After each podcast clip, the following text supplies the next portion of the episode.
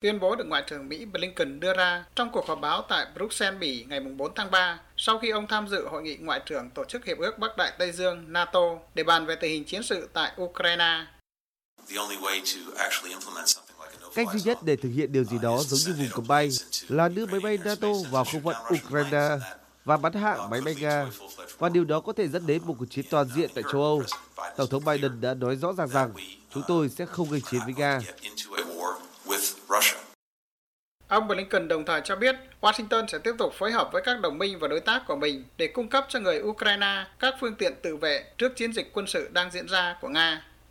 Trước đó cùng ngày, phát biểu tại phiên họp khẩn của Hội đồng Bảo an về tình hình Ukraine, Đại sứ nước này tại Liên Hợp Quốc, ông Sergei Klitsia, kêu gọi tiến hành thảo luận khẩn cấp về việc cấm các chuyến bay qua không phận Ukraine.